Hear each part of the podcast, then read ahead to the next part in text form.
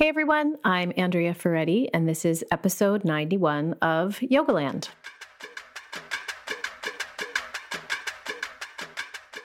It was so nice to have Jason back on the podcast this week answering some of your questions. We talk about the pelvis and warrior one. We talk about boat pose and half boat pose and which one is a more effective ab strengthener. And we talk about twists and how hard it can be to breathe in them. And Jason offers some very simple but very sound advice for coping with that, the breathing in the deep twists. So I hope you enjoy the episode. And if you ever have questions that you want to submit for the podcast, you can send them to support at jasonyoga.com. Good morning, Jason. Good morning, Andrea. How are you? I'm pretty good. We're not usually so bright and early with our recordings. Is that right? Do you think we're going to We're be not that bright and early. It's more sharp something. or less sharp? I don't feel like I'm ever sharp.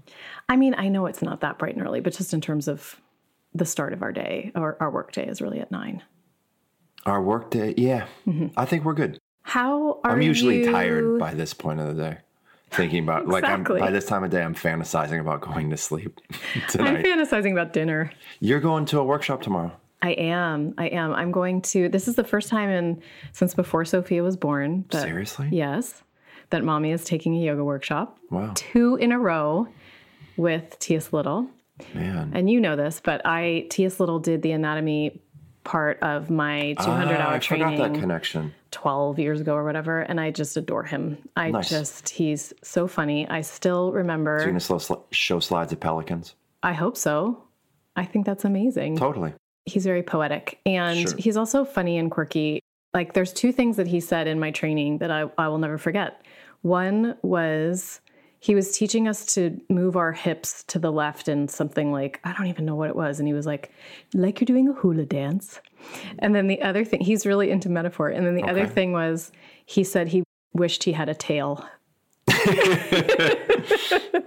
And scene. Well, I mean, you I guess you have to be there. But hopefully I will get some good think- inspiration and be okay. able to interview him soon. Do you think that if no one else had a tail, he would still want a tail? Or do you think No, I think he wished that everyone could Okay, have all right, a tail. fair enough. Fair enough. It's one thing to be an outsider. It's another thing to have a tail. You know what's, what else is funny is I don't remember why he wanted a tail. But Uh, I guess were talking about the probably, tailbone. I could probably guess. well, lay it out there. Well, I think that. Okay, you ready? Yes. So you have two legs. Right. There's efficiency to two legs, but there's nothing like having a third point of contact because tripods are pretty awesome. Right. It was a balance So my thing. yeah, of course. Yes, that's exactly. Yeah, Yeah. it was a balance thing. It's Yeah. great. Yeah. It's great. So you are about to start. You just wrapped up a module of your Two advanced in tri yoga. training, module two at Tri Yeah. Yoga in London. Yeah. and then you're And about. oh, real quick, uh, quick salesmanship. There's only a couple spots left for module three in London. okay. and we- uh, it's in April. And we do have scheduled the next training there. So you can start with module three and then pick up module one the middle of next year. So talk about when module one in London is. Module one in London is August 2019. Great. Okay. So, So for those, that's it. So I wrapped it up and it was awesome. I'm so proud of the group. I'm so proud of the 300 hour training groups that I work with. And I was telling you, it really is for me. Like I, I really love teaching. You know that, but there's just nothing like having essentially a captive group for two weeks that is well educated and that is a group of critical thinkers and that is bonded and we can go deep. I mean, it's it's so it's super super super satisfying work. And you've got a new group coming in on Monday. Monday at probably by you probably i don't know when you're going to publish this but by the time this gets published that group Yes. will be going Right. yeah Right. Well, so we're looking forward to meeting you. Oh, and we're going to do a live recording We're of the totally podcast do a with live this group. recording. I've already announced that on the podcast that this lucky group of people will get to submit their questions and watch us answer them Pop- live. popcorn So exciting. if we get heckled i'm going to be so mad Oh man. You, you would love it if we got heckled. I could totally handle a heckler. yeah. yeah, Yeah. Better than I could. totally. Okay, let's dive into the questions. Let's get them. So these are questions that you all submitted. You submitted so many and so many good ones, and I wish we could answer all of them. We're going to work through them over the next few weeks as much as we can. Yeah. But But we also have some non Q and A podcast stuff that's coming up. That's some really important stuff too. True, true. Okay. And the nice thing about the questions that came in this time was there was some overlap of poses. People were interested very much in Warrior One, Chaturanga. Warrior one. Here's my answer. Skip it. You don't really. I don't really teach that pose much anymore. I haven't in a couple don't? years. No, Oh I don't oh my like it. gosh. Okay. Well, We'll then get- let's we'll start with it. that question. Okay. Okay. The question is I have a hard time with Warrior One in keeping my hips squared. I find that I really can't go far in the lunge. I almost feel like I'm not in a warrior pose. I find it so very difficult. I had pretty open hips naturally, so I have to make the hip squaring a huge focus. I also feel it very much in the back calf. Is there something I can do to go further into it without compromising my hips? Let's start with the back calf. Don't worry about it. If it really is the back calf, it's probably the angle of the back leg is rotated to such a degree that the that the back calf and the muscles, the posterior compartment muscles that live under the back calf are stretching. So to me that's a non-issue. If it was the knee or the ankle, I'd have a, an issue, but if it's the stretch of the back calf, it's a non-issue to me. It's just a stretch of a calf easiest way to deal with that would be to just live with it, which is probably not a problem. Or if you're not doing flow, if you're just sort of working on that pose individually, you can shim up the back heel with a wedge or with a rolled up yoga mat or with a sandbag. And that's really nice. So the back heel would be slightly elevated and that would take away some of that excess. Okay, so here's the deal stop trying to square the hips this is just one of these things you guys like this is just one of these things that ah this is such a huge topic and i'm going to try to not be nuts about it and be sort of sober minded about it but just because something is said for a long period of time by many people does not mean that it is correct and Or necessary. or necessary Yeah. so so here's the thing I figured this out a long time ago, okay? Which is, and you're the editor in here, so you might be able to help me with this. I think that the biggest problem, it's to me, I think about like the game of telephone right now, okay? Which is that there's an error in communication or there's an error in hearing, and then we create this problem down the line. Okay, so if I if you're in Warrior One and I tell you square your hips, the word square in that sentence is a verb. I am getting the action is square. But the result is not a noun. You are not going to end up with square hips if you take a sufficient distance between the hips, between the feet. I don't like the language of square your hips because it gives people a false impression, mm-hmm. right? It's like if I say run down the block, well, then you're going to be running forever. But I, because I've said square the hips, so you're doing the action of squaring, but you feel like you're never getting there because I, I didn't say rotate the pelvis forward until the hips are square.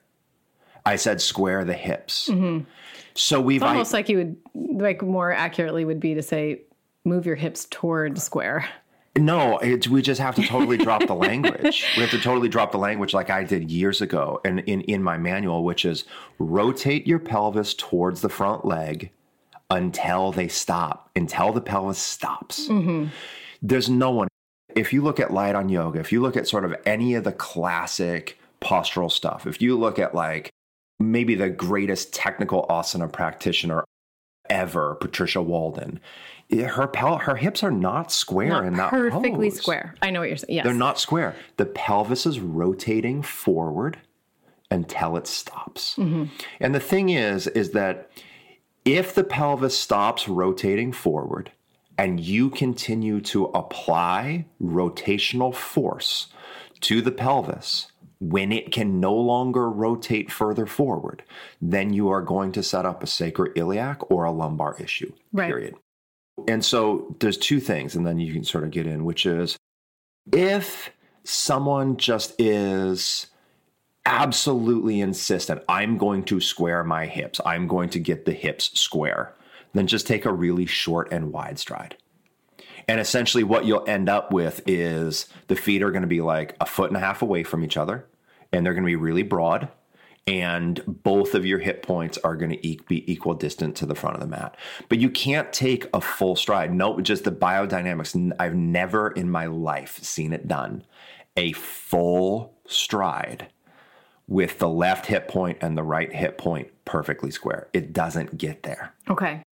I have perhaps a better suggestion for them rather than shortening the stance, which is, I think, what you teach, which is, I think I'd like to go back to for the this listener, what is the purpose of this pose, right? And and like, what is the goal of moving the hips toward a square position? To me, it seems like the goal is to stretch the front of the hip uh, and the back leg, which you could do just as easily and well, you could do more safely by doing it the way you recommend, or yeah. you could do it more easily and effective in a high lunge, or yeah. some people call it crescent pose. Yeah.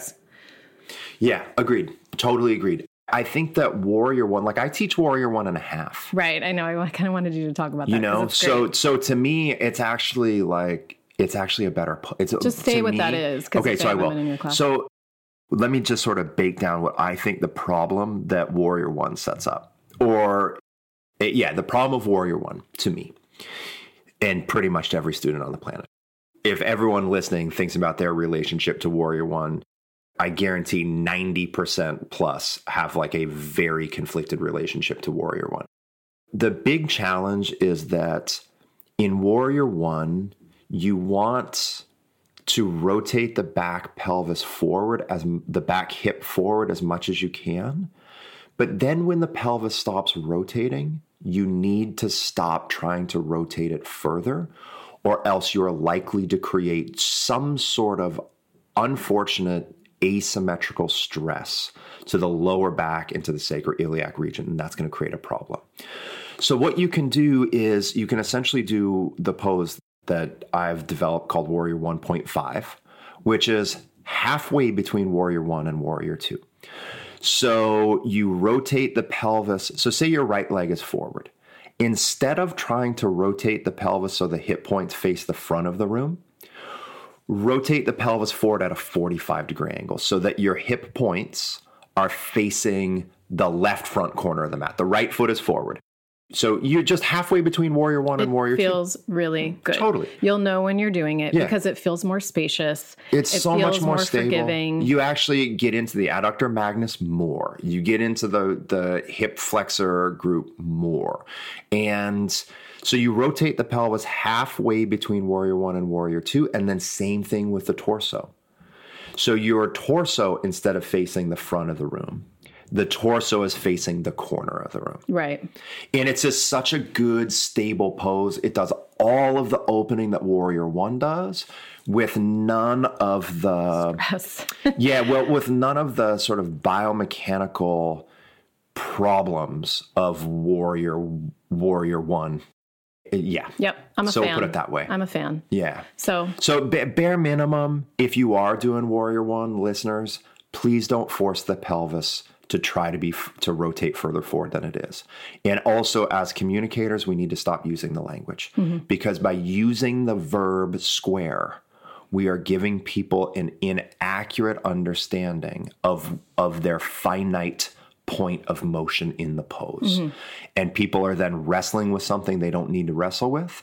They're wrestling with a part of the body that can't actually move there. Mm-hmm. And they're creating lumbar and sacroiliac issues. Yeah. Okay. Yeah. And for potentially sure. knee too, right? Yeah. There's actually a question that came up about the, I don't think you highlighted, but I'll answer it. Someone was having discomfort in their back knee in Warrior One and Warrior Two. And I would say that's usually a really easy fix. Usually a really easy fix. Just think your knee is between your hip and your foot.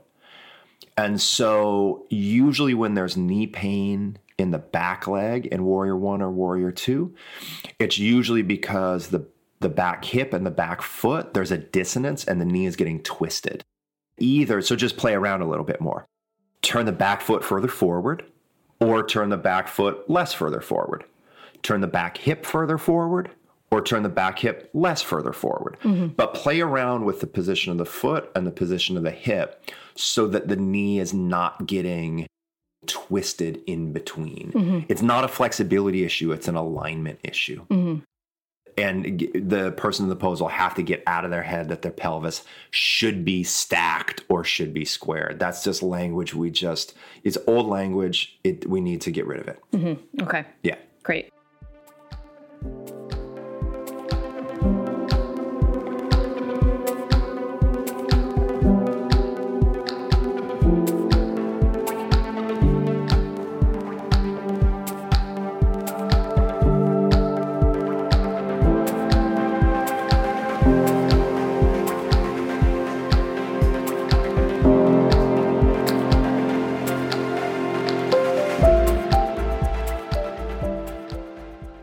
So moving on, boat pose. I don't think I've ever really heard a teacher break it down, says the listener. Should I be leaning back or sitting up? On my sit bones or rolled back off of them? I've been practicing it for years and still feel like straightening my legs is completely inaccessible. Okay, so I think the first thing to get is that there are two boat poses, two very different boat poses. There is Ardha Navasana, half boat pose, and then there is Paripurna Navasana, full boat pose. When people refer to boat pose, especially if they come from the world of Ashtanga yoga, they're typically just referring to Paripurna Navasana. It's the more commonly taught version of the pose. I actually think it's an inferior pose for a couple of reasons. I think Ardha Navasana is a much more important pose. But the most common version of boat is relatively high, meaning you are not laying back with your torso. You are lifting the chest up. You're lifting the lower back. You're lifting the chest. You're lifting the legs. So let's clarify something about sit bones. No one on the planet is ever on the front of their sit bones in full Navasana. It's not doable. It's just the leverage actually doesn't work. So if you were to look at the sitting bones, you would really see that the sitting bones are they're beveled. They're like uh, the bottom of a rocking horse, right? There's a it's a it's Mm-hmm. Or a diamond ring. Or a diamond That's what I think of when you say beveled. yeah, a, gem. a cushion cut gem. Sorry. Is that a hint? No, no, no, no, no, no, no, no. Okay.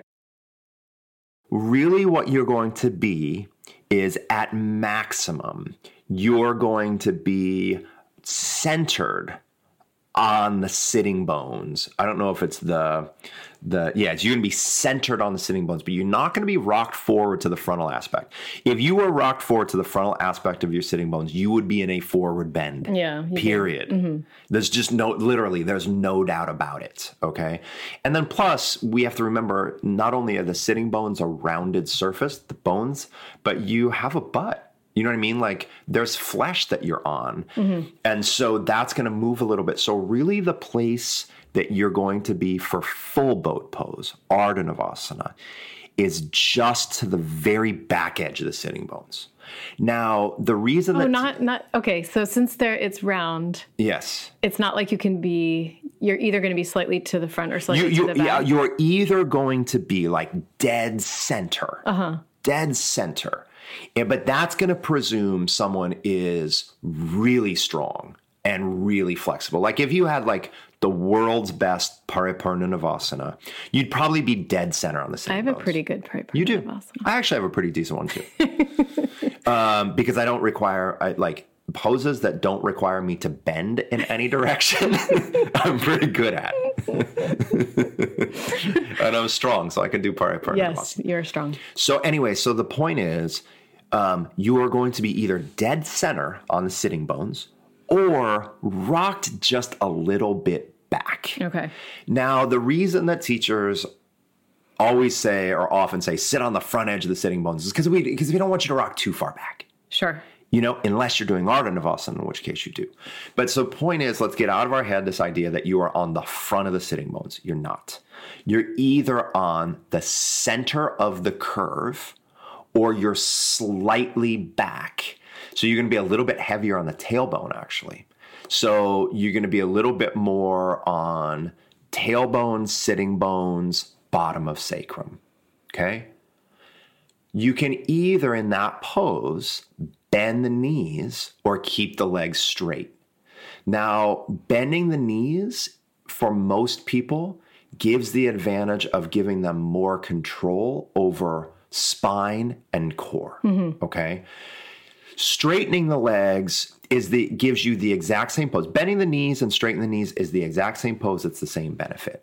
But it's I'm going to make up a number. It's the difference between lifting 40 pounds and lifting 60 pounds. When you bend the knees, you have a sh- the legs are a shorter lever.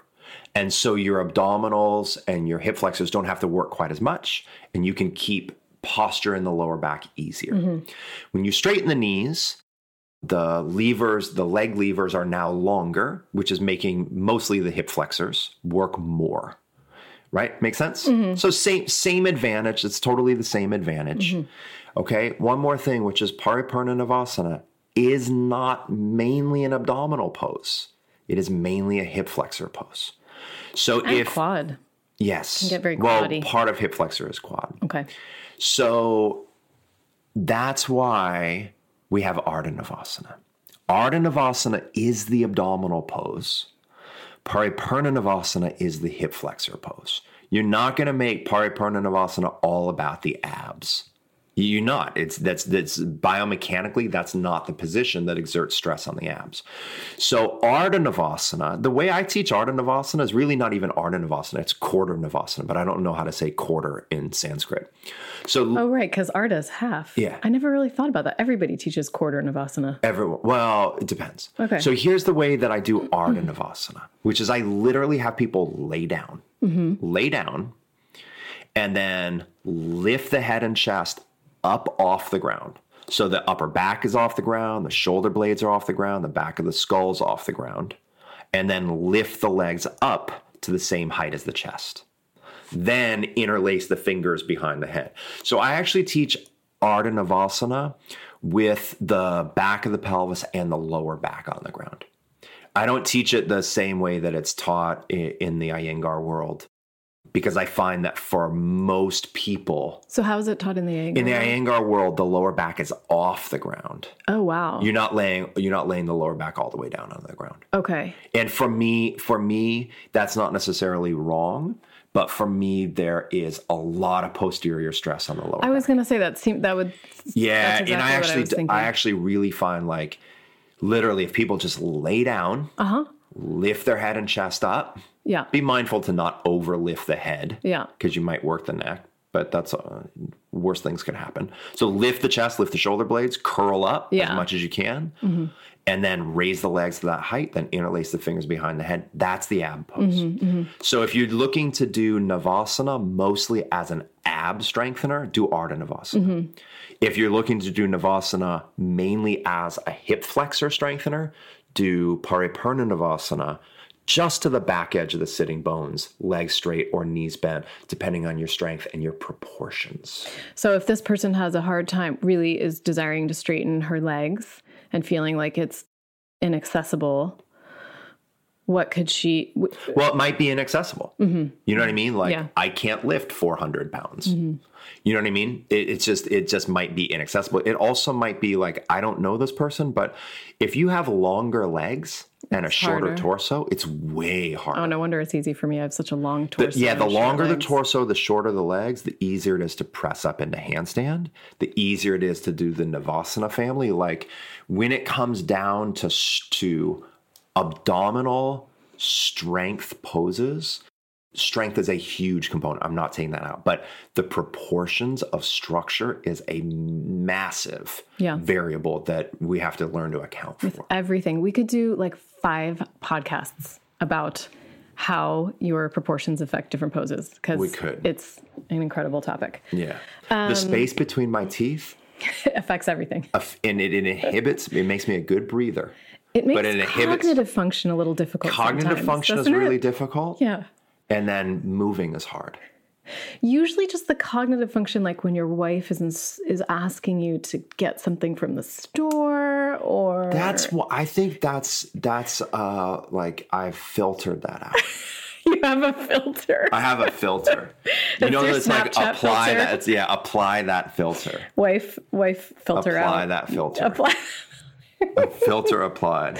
Okay, Next. one more quick thing before, Yeah, about okay. Navasana. I think, and I think that we might have a pose notebook on Navasana. We have a pose notebook on. Great. So I'll put a link to that on the show notes page. I don't think we have of Navasana, but we might have something with the sequence. Okay. So I'll just look for that. I think we have art Navasana. Okay. All right. Just lay down and then lift stuff up.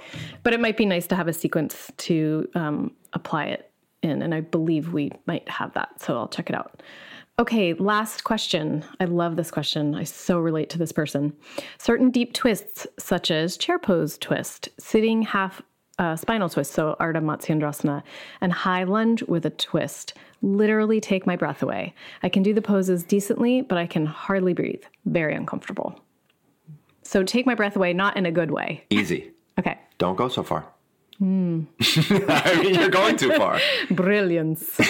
You're going too far. Doctor, There's nothing doctor, there. it hurts when There's- I do this. Don't do this. there's nothing there. Like there is, there's nothing in one more degree of rotation. Hmm. There is something in one less degree of rotation when you can breathe. I don't want to sound mean, but like this is just maturity in a practice. Like this is this is like sort of understanding where the greatest value Yeah, in a the process lies Okay. Mm-hmm. you know? And we have just for so long fetishized maximizing range of motion at all cost. And it's not you have to sort of look at this trade-off. What is better for your body? Not even better for your aesthetic yoga practice. What is better for the body? Going one more degree of rotation or going one less degree of rotation and having the physiological and anatomical and psycho-emotional benefits of breathing deeply. Mm-hmm. It's easy. Mm-hmm. Like it's such an easy thing. And this is where, you know, I've been thinking a lot. I, I've thought a lot for years about advanced yoga and advanced yoga practices, you know, and what that really means. And advanced just it just culturally always breaks down to the hard thing or the most extreme thing. That's an easy mistake to make. But if we really look at well, what what is yoga, and then therefore what is advanced? Well, yoga is, is the observation of the underlying inherent state of unity, right? And to me, the way that this is described literally across centuries is by the experience of equilibrium right? And equilibrium of body, equilibrium of breath, equilibrium of mind, which means there's always going to be a point in every pose where you're producing disequilibrium by trying to go further because you're creating, at some point, you're off balancing the equation. At some point, you're just adding too much to one side of the equation usually playing out the mind's either either unconscious insecurity or sort of trying to play out the mind's idealized notion of a pose, which is often not correct. Mm-hmm. And again, we're off balancing the equation. We're taking ourselves out of the state of equilibrium in order to get that last little vestige, right? Now, again, we all, I think that this is like a really common, this is a human thing. You know what I mean? It's a human thing, it's a group thing.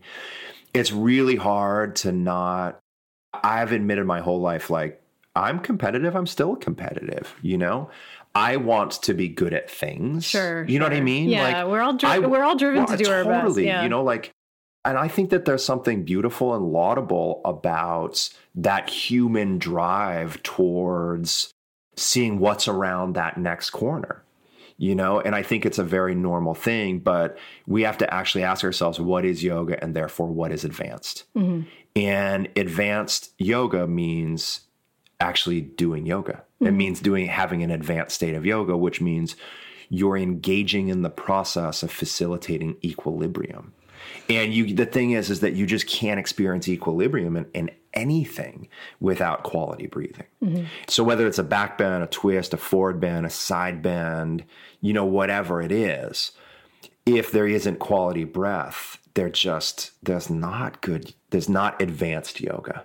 To me. Yeah. To me. I want to just add one more and then I, to that. one more thing, which is, and then I'll also give uh, just like a really brief understanding of why it's hard to breathe in twists.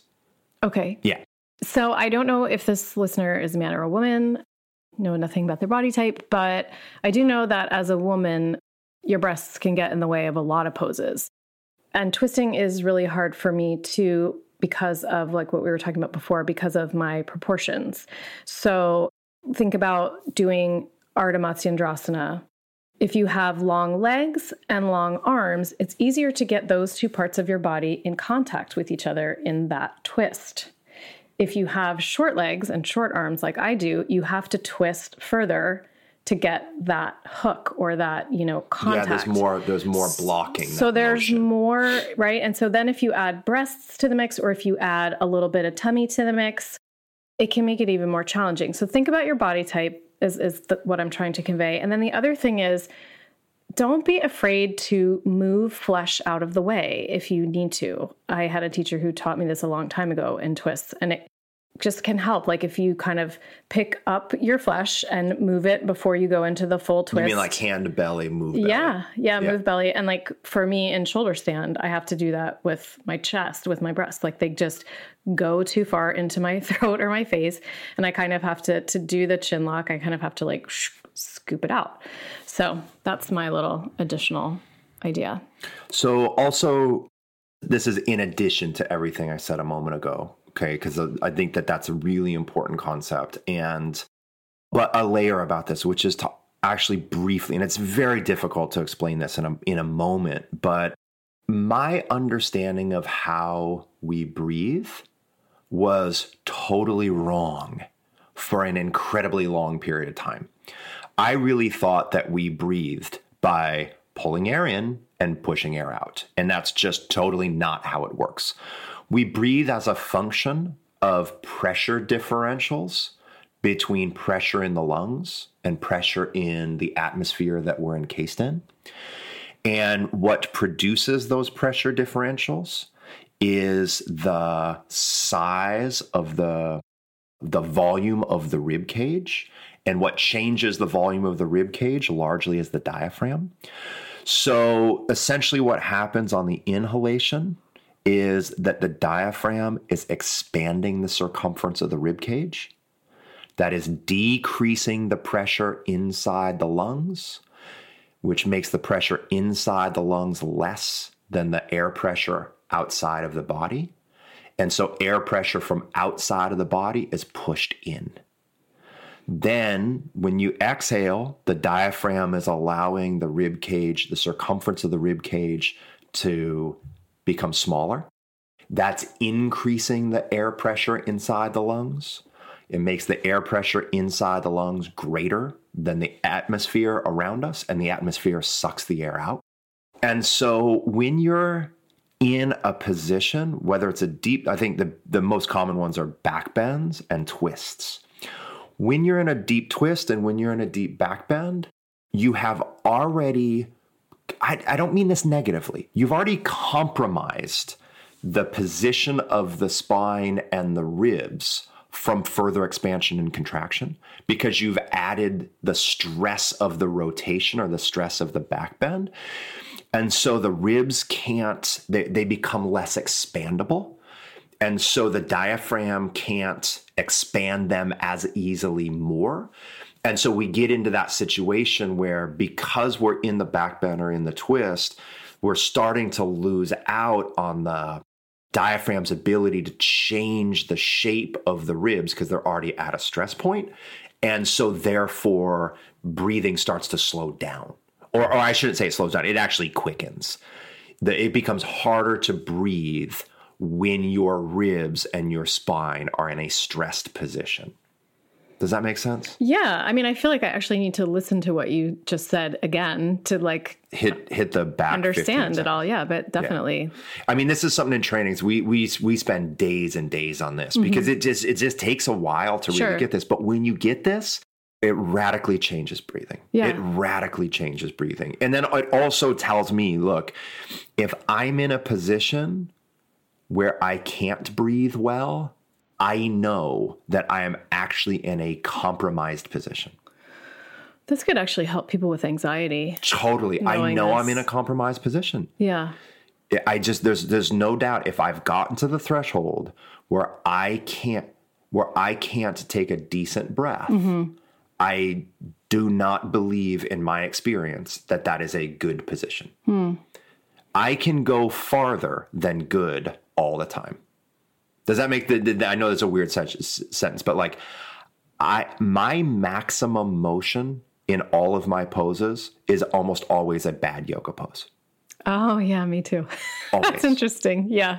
Ma- my maximum motion is a I'm wanting to curse. I'm not. My maximum range of motion, when I get to maximum in any given pose, it's a bad pose. Huh. In my body, it's a bad pose. Yeah, me too. And you know what? It might look from the outside good. Prettier, right? More On the inside, it's not good Yeah.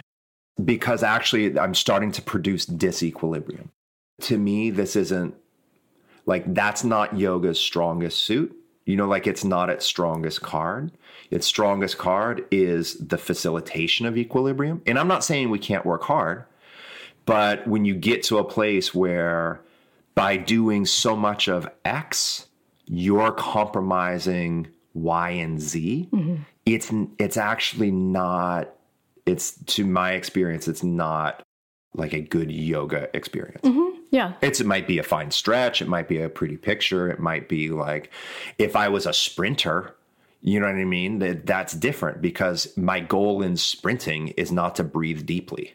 my goal in sprinting is to is to beat an existing time no matter what. Yeah. But that's just not what this discipline actually is. Yeah. I actually have to give a little hat tip to this person because I think so many of us suffer through twists and don't even think about the fact that we're not breathing or we don't even oh, realize it. Oh, totally. So having that awareness of like, okay, how do I this is not something's not working is is so smart. How do I know anything? I only know what I know because of the mistakes that I've made throughout my practice and paying attention to them. Yeah. So if I have insight about anything like this, it's because I've made the error. I made the error for so long. Mm. And sometimes like you just have to make the same dumb error to f- like countless times to figure out like you're not actually getting what you think you want. You know like when I go one extra degree in my forward bends, I'm not actually getting what on the inside I think that I want. Well, you might be getting what your ego wants, Totally. but you're not doing what's best for yourself. And actually, what's best for my ego? Which actually Because just my ego- reminds me so much of raising a child. Because my ego, Yeah. like everyone's ego, is a bottomless pit. right, right, right. It is an unsatiable beast, Yeah. and it's not a bad thing. Like we we have to. That's we can have the whole another conversation some other time about the misunderstanding of how people talk about yoga and, And ego. ego. We're Let's not trying that. to get away from ego. It's an implicit part of self. yeah. but we're trying to learn to not operate upon its whims. Mm-hmm. And the thing is, too, is like when you operate on its whims, it's an empty calorie. It just wants more. Mm. You know what I mean? It just wants more. So that so even if we think we're satisfying the ego, we're usually not. We're we're feeding that beast another empty calorie, and it's just it's just going to come back for more. Right. Endless. All right, Jason Crandell. Thank you so much. I'm going to go eat an ice cream cone now. Can you get me a triple piece of triple layer cake while you're at it? it's past twelve o'clock somewhere. Yeah. it's someone's birthday somewhere too. So there you go. It is someone's birthday. Yeah. All right. Until next time. Later.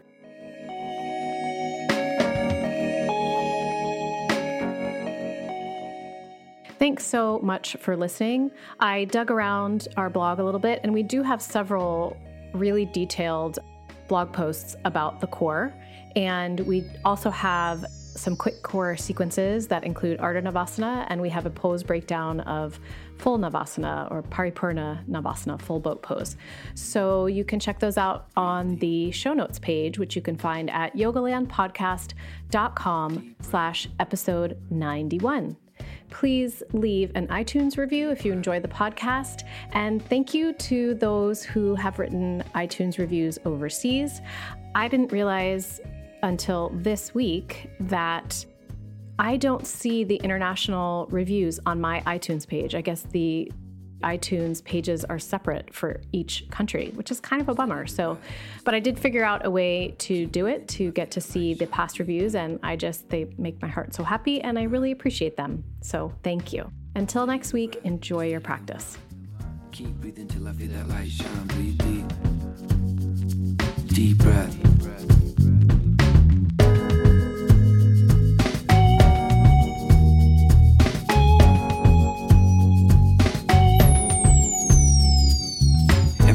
Life revolves around the one. Sort of like the planets in our solar system. Take a deep breath, fill up my lungs. Draw the mind back toward the central sun. Breathe deep. Deep breath. Inhale, exhale. To release the stress.